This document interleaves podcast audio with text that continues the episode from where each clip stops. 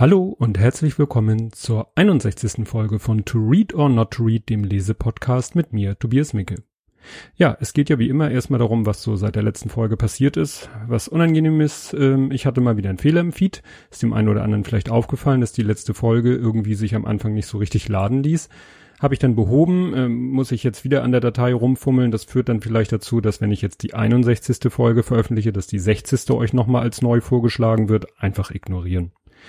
Ja, zur letzten Folge gibt's noch zu sagen, dass ähm, da ging es ja um Ted Chiang und die Bücher, die mir Klaus, jetzt weiß ich den Namen von äh, dem Menschen hinter dem Podcast, alle Bücher müssen gelesen werden. Klaus hatte mir ja da zwei Bücher von ihm geschickt und ich hatte da ja sowas gesagt, dass mich die eine Geschichte erinnert an den Film Der Rasenmähermann. Und ähm, jetzt hat Klaus im Kommentar gesagt, ja, der Rasenmähermann basiert ja wieder auf dem Buch der Kurzgeschichte Blumen für Algernon. Den gibt's auch als Film. Charlie heißt er, verlinke ich. Ähm, ja, ich habe es mir dann durchgelesen, die, äh, sag ich mal, die Wikipedia-Artikel zu dem Film und zu der Kurzgeschichte, beziehungsweise daraus noch mal, ist nochmal ein Roman geworden aus der Kurzgeschichte. Ja, es geht so grundsätzlich auch um das gleiche Thema, aber ich sag mal, wer, wer definiert denn, wann eine Geschichte auf einer anderen Geschichte basiert? Oder wenn ein, ob ein Film auf einem Buch basiert? Wenn natürlich das offiziell so gemacht, gesagt wird von dem Macher, von dem Autor, wenn der Autor sagt, ja, meine Geschichte basiert auf der und der Geschichte, aber ja, ansonsten, ich sag immer nur, wenn mir sowas über den Weg läuft, erinnert mich an. Und damit will ich aber nicht behaupten, also ich will nicht behaupten, dass Ted Chiang jetzt den Rasenmähermann, den Film gesehen hat und gesagt hat, ah, das ist die Idee jetzt für meine Kurzgeschichte. Ich weiß aber auch nicht, ob die Drehbuchautoren vom Rasenmähermann diese andere Geschichte, also Blumen für Algernon gelesen haben und gesagt haben, oh ja, das ist die Idee für unsere. Klar, wenn es immer so grundsätzlich um das gleiche Thema geht, ähm, in, in allen Fällen geht es darum, eben um eine ungewöhnliche, extreme Intelligenzsteigerung, so kann man das ausdrücken. Aber dann, dann enden auch die Gemeinsamkeiten. Aber egal.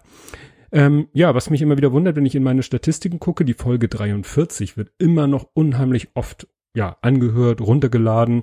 Das muss irgendwas damit zu tun haben. Äh, ich hatte mal in einer anderen Folge erzählt, die wurde mal, äh, die habe ich mal irgendwie, habe ich auf einen Tweet geantwortet, wo man seine, ja, wo man die Folge nennen sollte, auf die man am stolzesten ist oder so. Und mir fiel da einfach nur die Folge 43 ein, weil sie so vom Thema so gut zu mir passt. Ja, und wie gesagt, die wird immer noch, ja, sehr viel runtergeladen. Also mehr als die aktuelle Folge, also die 60, wird die 43 runtergeladen. Finde ich sehr seltsam. Aber gut. Und eine Sache noch wollte ich erwähnen, das hatte ich auch äh, vertwittert. Ich habe auf Twitter allerdings per DM, also direkt nach Direct Message persönlicher Nachricht habe ich ein sehr schönes Lob bekommen. Das habe ich dann anonymisiert auf wiederum vertwittert. Das hat mich sehr gefreut, weil ich sag mal, das kommt aus, ähm, wie sagt man dazu? Äh, be, jetzt fällt mir das Wort nicht ein, das kriegt, kriegt man echt die Krise in so einer Situation. Also aus, doch, kann man sagen, aus belesen, belesenem Munde kann, kann man in diesem Fall sagen. Ähm, also jemand, von dem ich sage, der kann das vielleicht auch gut beurteilen, ob ich meine Arbeit gut mache, der hat gesagt, ich mache meine Arbeit gut, um es mal so zusammenzufassen. Gut, das aber genug der einleitenden Worte. Kommen wir nun zum Buch. Das Buch hat den Titel Ammon ähm, den Untertitel Mein Großvater hätte mich erschossen. So, und das ist jetzt nicht irgendwie witzig gemeint, sondern das ist sehr ernst gemeint. Es ist nämlich äh, von zwei Autoren, Autorinnen, so ist es richtig, ähm, einmal Jennifer Teige mit Doppel-E, ähm, sagt einem so im ersten Moment nichts, und Nicola Sellmeier und über Jennifer Tege, die ist Jahrgang 70, kann man erstmal so, habe ich jetzt eine schöne Zusammenfassung gefunden, die nicht zu viel verrät, ist die Tochter einer Deutschen eines Nigerianers. Ähm, mit vier Wochen wurde sie ins Kinderheim gebracht, da erzähle ich noch mal was zu, sieben Jahren Adoption, sie hat vier Jahre in Israel gelebt, das ist schon mal interessant für die weitere Entwicklung des Buches und dort sogar studiert und seit 1999 ist sie Texterin und Konzeptioniererin in der Werbebranche. Sie lebt in Hamburg, hat Mann und zwei Kinder. So, Klingt erstmal wenig dramatisch. Die andere Autorin, über die findet man sehr, sehr wenig, ist Jahrgang 71, also mein Jahrgang, ähm, ist Absolventin der Deutschen Journalistenschule, Sternredakteurin seit 2000, ausgezeichnet mit zahlreichen Journalistenpreisen, ist also eine, wie, wie, wie man sagen, so, ja, Vollblutjournalistin. Ähm, und die hat eben Jennifer Tege bei diesem Buch unterstützt. obwohl unterstützt Co-Autor, ich würde sie schon wirklich beide als vollwertige Autorinnen bezeichnen dieses Buches. An das Buch gekommen bin ich, weil meine Frau es sich mal gekauft hat und ich dann es auch mal lesen wollte. Es ist schon etwas älter. Ich habe mir jetzt gar nicht aufgeschrieben von, ach so, 2013 ist es erschienen. Ja, kommen wir nun zum Buch selber, zum Inhalt. Mm, dazu kann ich sagen, wäre es vielleicht hilfreich, das wird ja oft so in Podcasts gesagt, wenn man sich vorher die Folge 20 anhören würde. Das war das Double Feature äh, über die beiden Bücher, wo es einmal um Kriegskinder und einmal um Kriegsenkel geht. Denn genau genommen geht es in diesem Buch um dieses Thema, nämlich um ein Kind, was irgendwie mit den Folgen des Krieges zu, zu, zu kämpfen hat und noch mehr eigentlich Kriegsenkel, weil Jennifer Teger, das merkt man am Jahrgang 70 und äh, das ist ja die Generation, zu der ich auch nun eindeutig gehöre, ist halt ein Kriegsenkel. Ihre Mutter ist ja nach dem Krieg geboren und aber relativ früh nach dem Krieg und äh, ihre Großeltern sind eben ja haben während des Krieges gelebt. Ne? Also ihre Mutter ist Kriegskind, sie ist Kriegsenkel. Und was man vielleicht auch kennen sollte oder ja, vielleicht nicht, nicht weiß nicht, eigentlich kennt, würde ich sagen, kennt jeder den Film, aber es ist schon ganz äh, sinnvoll, diesen Film wirklich zu kennen, bevor man das Buch liest, weil es einem eigentlich alle möglichen Informationen vorab gibt, die man äh, nicht unbedingt braucht, aber die hilfreich sind für dieses Buch, ist der Film Schindlers Liste von 1994. Denn wenn man den Film Schindlers Liste kennt, dann kennt man Amon Goeth. Und von diesem Amon Goeth hat das Buch seinen Titel. Und jetzt kommt so auch langsam man so dahinter, aber ich will jetzt mal den Prolog des Buches vorlesen, weil der das einfach ganz kurz auf den Punkt bringt, wie es zu diesem Buch gekommen ist, warum es dieses Buch gibt. Der Prolog hat den Titel Die Entdeckung.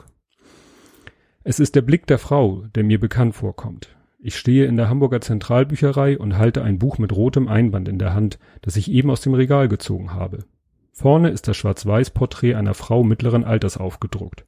Ihr Blick ist nachdenklich, er hat etwas Angestrengtes, Freudloses. Ihre Mundwinkel zeigen nach unten, sie sieht unglücklich aus. Ich überfliege den Untertitel. Die Lebensgeschichte von Monika Goeth, Tochter des KZ-Kommandanten aus Schindlers Liste. Monika Goeth? Ich kenne diesen Namen. So heißt meine Mutter. Meine Mutter, die mich einst ins Kinderheim gab und die ich seit vielen Jahren nicht gesehen habe.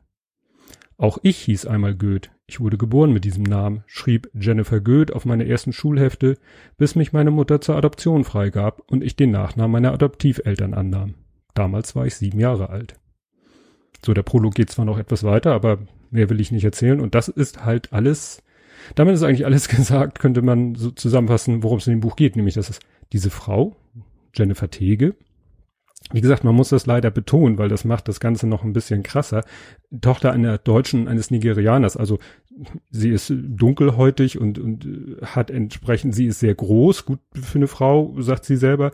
Und sie hat eben dieses, ja, Aussehen, ähm, was äh, man, ich weiß nicht, wie ich das ausdrücken soll. Also sofort nicht deutsch. Das ist natürlich ganz bescheuert, das so zu sagen, aber das ist, macht hier natürlich das noch so extremer, weil wenn man so sich, ähm, ja, ja, sie ist ja quasi so ein Nazi-Enkel, das wusste sie nur nicht, und sie ist ja selber kein Nazi dadurch, dass sie die Enkelin eines Nazis ist, ähm, hat aber nun ein, ein ganz anderes Erscheinungsbild äh, als das des klassischen Nazis. Und erfährt eben wirklich total zufällig, also ohne dass sie gezielt, dass irgendwie von außen sie einer drauf gestoßen hätte oder sie selber irgendwie gesagt hat, ich will jetzt mal mehr über meine Vergangenheit oder mehr über meine leibliche Mutter oder meine leiblichen Großeltern wissen, rein zufällig stößt sie auf dieses Buch. Ja, das erste Kapitel hat dann auch den entsprechenden Titel Ich, Enkelin eines Massenmörders. Ja, sie hatte schon, bevor sie das Buch gefunden hat, äh, litt sie schon an Depression. Sie führt das auf ihre Adoption zurück. Ähm, beziehungsweise kommen wir da nachher nochmal zu, womit das vielleicht zu tun hat. Und ähm, die bricht jetzt natürlich voll durch. Sie weiß überhaupt nichts mehr mit sich anzufangen und, und ist äh, völlig aus der Bahn geworfen. Liest dann eben auch alles Mögliche ähm, ja, über ihren Vater, beziehungsweise ihre, nein, nicht, nicht ihren Vater, ihren Großvater, muss man ja sagen. Ähm, denn ihr leiblicher Vater war nur kurz mit der Mutter zusammen, ähm, der taucht später nur einmal kurz auf. Mit ihr, zu ihrer Mutter hatte sie wenig Kontakt, bisschen mehr noch vielleicht so zu ihrer Großmutter, aber sie wusste eben damals nie, dass ihr Großvater Amon Goeth ist den sie selber auch nur aus dem Film Schindlers Liste kennt. Ja, was dann interessant ist, man, ich, man liest dann so in dem Buch und ähm, es ist immer aus ihrer Sicht geschildert. Das ist wie, eine, sag ich mal, wie so eine Art Biografie oder halt aus ihrer Sicht geschrieben, das Buch. Und plötzlich kommt irgendwie so ein, so ein größerer Absatz mit einem Sternchen und dann kommt plötzlich eine andere Schriftart. Und im ersten Moment dachte ich so, hä, was soll das jetzt hier? Und dann liest man das so und plötzlich merkt man, ah, das ist die andere Autorin. Die andere Autorin schreibt dann so quasi, ja, als wenn so ein Sprecher aus dem Off kommt. Ne? Also, als wenn man sich vorstellt, wenn das eine Doku wäre, dann würde sie die ganze Zeit, äh, also die Jennifer Tege würde die ganze Zeit in die Kamera sprechen und plötzlich würde eine Stimme aus dem Off kommen. So kommt einem das vor. Und dann wird eben sozusagen aus so einer, ja, dritten, zweiten, dritten Perspektive das äh, geschildert, was da so los ist. Ja, die hat sich zum Beispiel auch dann mit ihr, mit Jennifers Mutter getroffen, als diese sich mit Jennifer selber nicht mehr treffen wollte und hat da natürlich noch ein paar Informationen aus der Mutter oder von der Mutter erhalten, die, ja, die Jennifer selber nicht bekommen hätte, weil, wie gesagt, die Mutter den Kontakt mit ihr nicht mehr wollte. Und am Ende des ersten Abschnitts, der von der Autorin, also von der äh, Nicola Sellmeier geschrieben ist, das lese ich jetzt nochmal kurz vor, weil das auch nochmal gut alles zusammenfasst. Jen, Jen, Jennifer Teges deutsche Geschichte. Der Opa ein Nazitäter die Oma eine Mitläuferin, die Mutter aufgewachsen mit dem bleiernen Schweigen der Nachkriegszeit. Das also ist ihre Familie. Das sind ihre Wurzeln, die sie, das Adoptivkind, immer gesucht hat. Und sie, wer ist dann sie? So, und jetzt kommt wieder aus der Sicht von Jennifer Tege. Alles, was mein Leben bis dahin ausgemacht hat, stelle ich nun in Frage. Die enge Beziehung zu meinen beiden Adoptivbrüdern, meine Freundschaften in Israel, meine Ehe, meine zwei Söhne. Das fasst, finde ich, ganz gut zusammen, in welcher, ja, schwierigen Lebenssituation sie plötzlich ist durch diesen Zufallsfund in der, ja, in der Bücherei.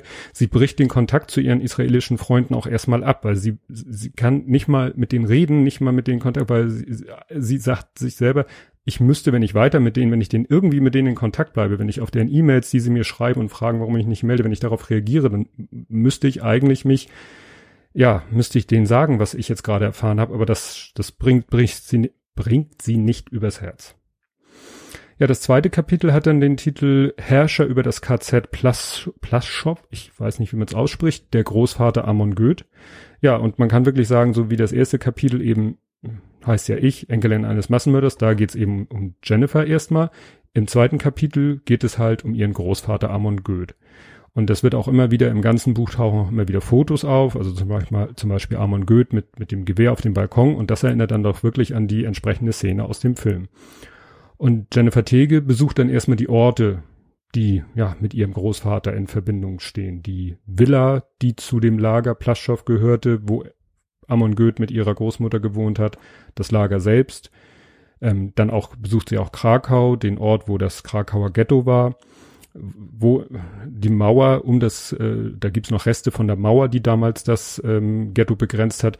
Und was da äh, interessanterweise erwähnt wird, die hat die Mauer hatte die Form, also oben war sie immer so abgerundet, das ist die Form jüdischer Grabsteine. Also es war ganz perfide, die Mauer sollte die Juden gleich daran erinnern, so ihr seid hier quasi wie lebendig begraben ja, wird, wie gesagt, dann auch ähm, von der Nicola Sellmeier dann immer äh, beschrieben, äh, ja, geschichtsmäßig beschrieben, wer Amon Goeth war, was der alles getan hat, äh, wie sein, auch wie seine Karriere war im, in der Nazi-Zeit, wie er sich quasi da auch hochgearbeitet hat und da ja die Jobs gemacht hat, die er gemacht hat.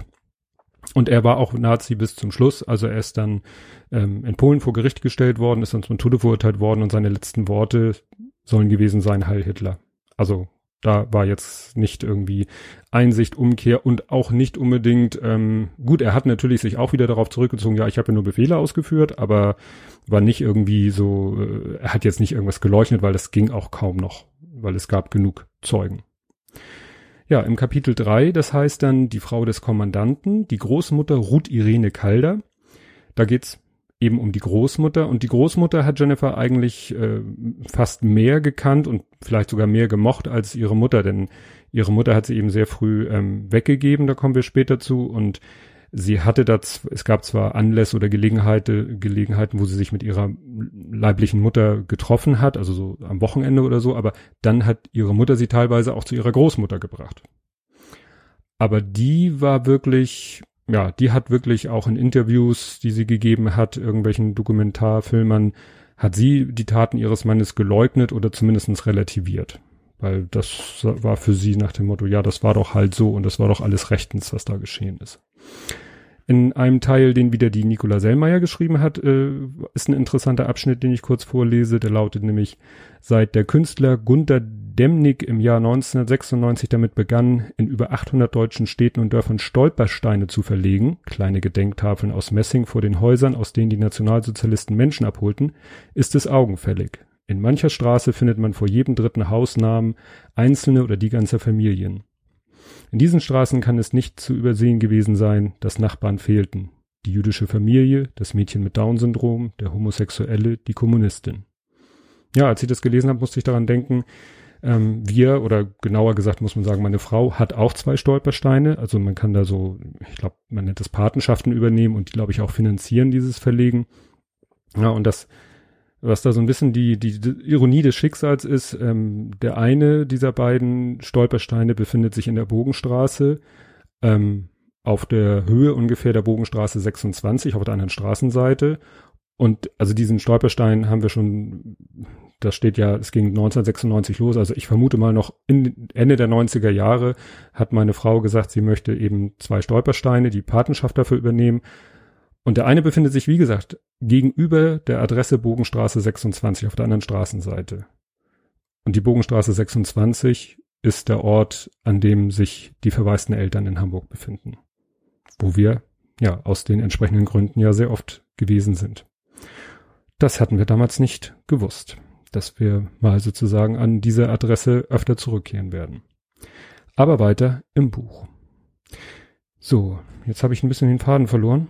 Ah, doch. Ja, was sie dann auch tut, was vielleicht, ja, ja, wo sie sich auch selber ein Bild machen will, sie besucht dann Auschwitz, um auch da sich ein Bild selber zu machen. Das ist natürlich etwas, was andere Leute auch machen. Also andere Leute schauen sich auch, äh, besuchen auch Auschwitz oder Birkenau und so weiter. Und nur für sie ist es jetzt natürlich was ganz Neues, weil sie sagt, mein Großvater war Teil von dieser ganzen Maschinerie. Und ihre Großmutter, das damit endet quasi das Kapitel, beging dann auch äh, vor mehreren Jahren, also ich glaube 1983 beging ihre Großmutter dann Selbstmord. Die hat dann irgendwann diese wohl dieses, weiß ich nicht, diese Selbstverleugnung oder wie man es nennen will, nicht mehr ausgehalten. Ähm, dann auch, sie hat dann eben nochmal Interviews wiedergegeben, Dokumentarfilmern und hat dann auch hinter sich, hinterher sich die Filme angeguckt und irgendwie hat sie das dann wohl irgendwie nicht mehr, nicht mehr zusammenbekommen. Ja, im vierten, vierten Kapitel geht es dann, äh, das heißt, ein Leben mit den Toten, die Mutter Monika Goeth. Ja, Monika Goeth, die Mutter von Jennifer Tege, ist quasi ein Kriegskind, Kriegskind im Extremfall, weil sie eben das Kind ja von einem von einem Nazitäter ist. Also wo schon, sag ich mal, Otto Normal Kriegskind äh, zu kämpfen hatte mit äh, ja mit dem Problem, dass die Eltern irgendwie im Krieg, äh, unter dem Krieg gelitten haben oder in diesem Fall eher Leid verbreitet haben. So ist es bei ihr eben so, bei der Mutter von Jennifer Tege, dass sie eben, ja, damit klarkommen muss, weil sie weiß, wusste eben, wer ihr Vater ist und was er getan hat.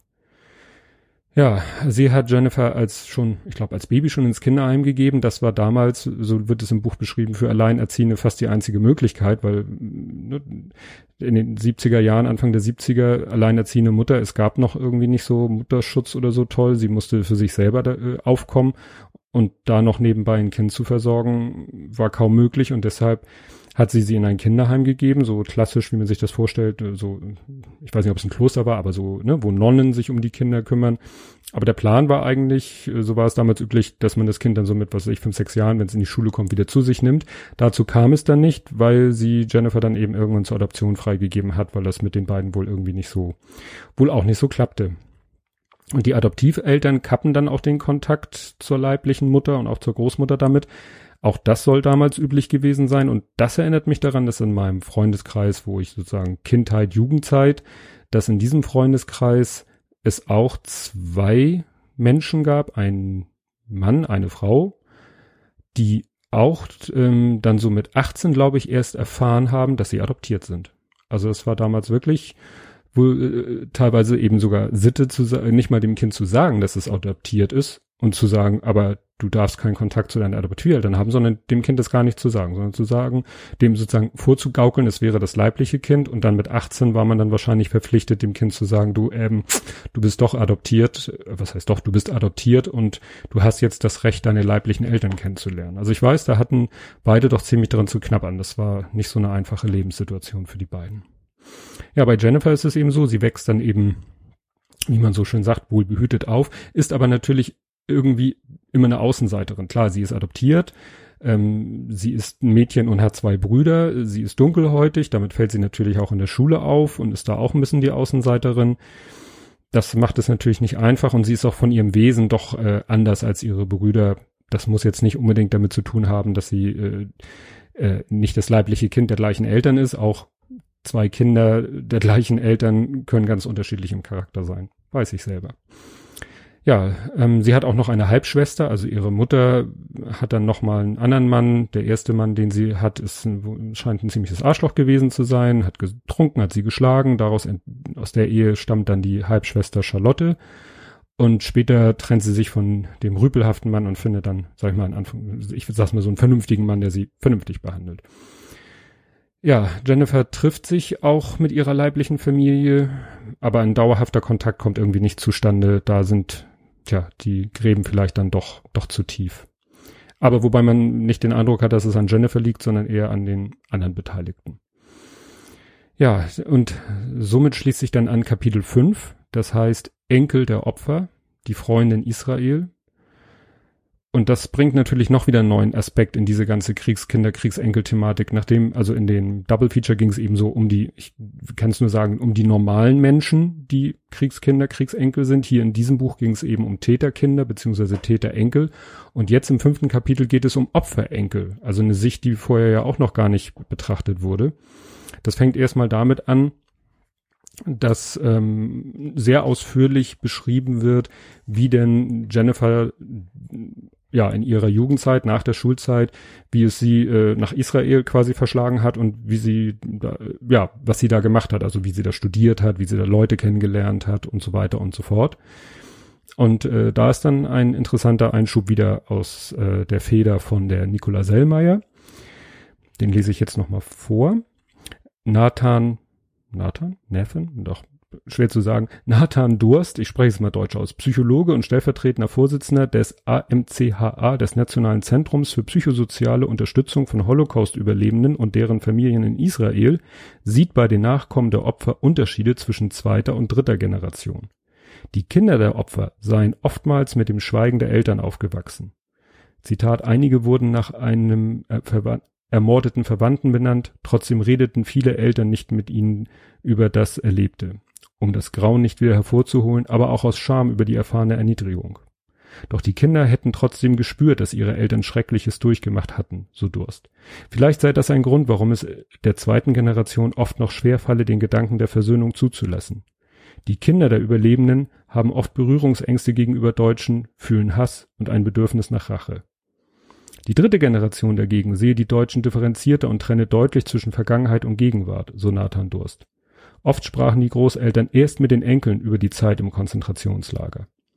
Es geht noch ein bisschen weiter, aber ich mache hier mal Schluss, weil das ist eben auch, das deckt sich aber auch mit, äh, mit dem, was ich gelesen habe oder auch vielleicht selber erlebt habe. Ich habe mit meiner Frau mich auch darüber unterhalten. Ja, es ist tatsächlich so, kann mehr, kann ich jetzt mehr von meiner Frau berichten, weil ich habe mich mit meinen Großeltern nicht viel unterhalten. Ähm, schon gar nicht über sowas, aber sie hat sich mit ihren Großmüttern äh, unterhalten und es ist wirklich so, dass äh, die Großeltern mit den Enkeln da eher über diese Zeit, über die Situation damals sprechen können, als ja, als die Kinder, also unsere Eltern mit unseren Großeltern. Ne, da wurde das Thema im wahrsten Sinne des Wortes totgeschwiegen und erst ja eine Generation später ist es dann möglich, dass da ein Austausch stattfindet. Und so beschreibt er das ja hier auch auf Seiten der Opfer.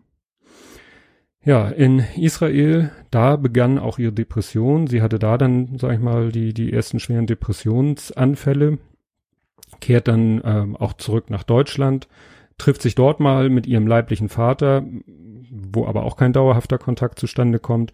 Dann findet sie einen Job in Hamburg und findet dort in Hamburg und auch in dem Job findet, dort lernt sie ihren Mann kennen. Dann gibt's einen kleinen Zeitsprung, weil dann geht's wieder in die sozusagen quasi in die Gegenwart, da wo sie dann wieder Kontakt aufnimmt zu ihren israelischen Freunden, denen sagt, ich bin ja ein ich bin die Enkelin eines derer, der nicht direkt eure Großeltern, aber eure Großelterngeneration viel Leid zugefügt hat. Aber das führt dann nicht irgendwie zu, zu Streit oder Zorn, sondern eigentlich zu Versöhnung. Ja, und im letzten relativ kurzen Kapitel 6 geht's dann, äh, das heißt Blumen in Krakau, da geht's dann darum, wie Jennifer eine Gruppe israelischer Jugendlicher bei einer Reise nach Polen begleitet und sich da, ja, quasi offenbart und denen sagt, wer sie ist um ihnen die Möglichkeit zu geben, Fragen zu stellen. Das ist dann sozusagen der, der Abschluss des Buches. Und man muss bedenken, das Ganze ist passiert. Also sie hat das Buch ähm, entdeckt, ich meine 1998 und das Buch ist erschienen 2013 und das ist auch ein ziemlich langer Zeitraum, der in diesem Buch beschrieben wird. Also zwei, drei Jahre sind das bestimmt, die dieses Buch abdeckt, weil das war nicht alles so Knall auf Fall und eins nach dem anderen, sondern sie, sie braucht fast ein Jahr, bis sie sich dann mal ähm, ja, bis sie sich mit ihrer Mutter trifft und dann dauert es wieder eine Weile bis, das, bis, bis zum nächsten Schritt. Ja, also das Buch hat mich schon, schon sehr bewegt, weil es ist eben aus der Sicht eines Menschen meiner Generation. Und es ist eben nochmal diese Thematik Kriegskinder, Kriegsenkel, nochmal an einem sehr extremen Beispiel. Ja, und zum Schluss eben nochmal die mit diesem extra Gesichtspunkt Opferenkel, wie da eben das ganze Verhältnis nochmal ja, wie viel es sich gleicht, aber dann doch eben anders ist, weil es nun mal aus der anderen Perspektive ist im Verhältnis zu der Perspektive, die Jennifer nun mal leider Gottes hat, nämlich die eines äh, Täterenkels zu Opferenkel. Klingt irgendwie blöd, klingt so nach Opferabo. Gut, ähm, im Anhang gibt es dann nochmal viele Hinweise auf Literatur, Filme und Internetseiten zu dem Thema. Das Buch ist erschienen im Rowold Verlag, beziehungsweise habe ich jetzt gelernt, ähm, es gibt nämlich nur noch das Taschenbuch und das ist im Rororof, das ist quasi die Taschenbuchabteilung des Rowold Verlages. Ich habe die gebundene Ausgabe vor mir, die gibt es nur noch gebraucht. Taschenbuch gibt es auch aktuell zu kaufen, gibt es auch als Kindle E-Book bei Amazon zu kaufen. Ja, und das soll es zu diesem Buch gewesen sein. Ja, Jetzt lese ich ab heute Abend das nächste Buch und da freue ich mich schon sehr drauf. Das ist nämlich auch wieder mal ein Geschenk oder ein Rezens Rezensionsexemplar, also direkt ähm, von der Autorin. Und da freue ich mich schon sehr drauf, das zu lesen, weil es wird im Internet hoch gelobt. Und wenn alles klappt und alles gut geht, dann hören wir uns in zwei Wochen wieder, wenn ich dann das nächste Buch vorstelle. Und bis dahin, tschüss.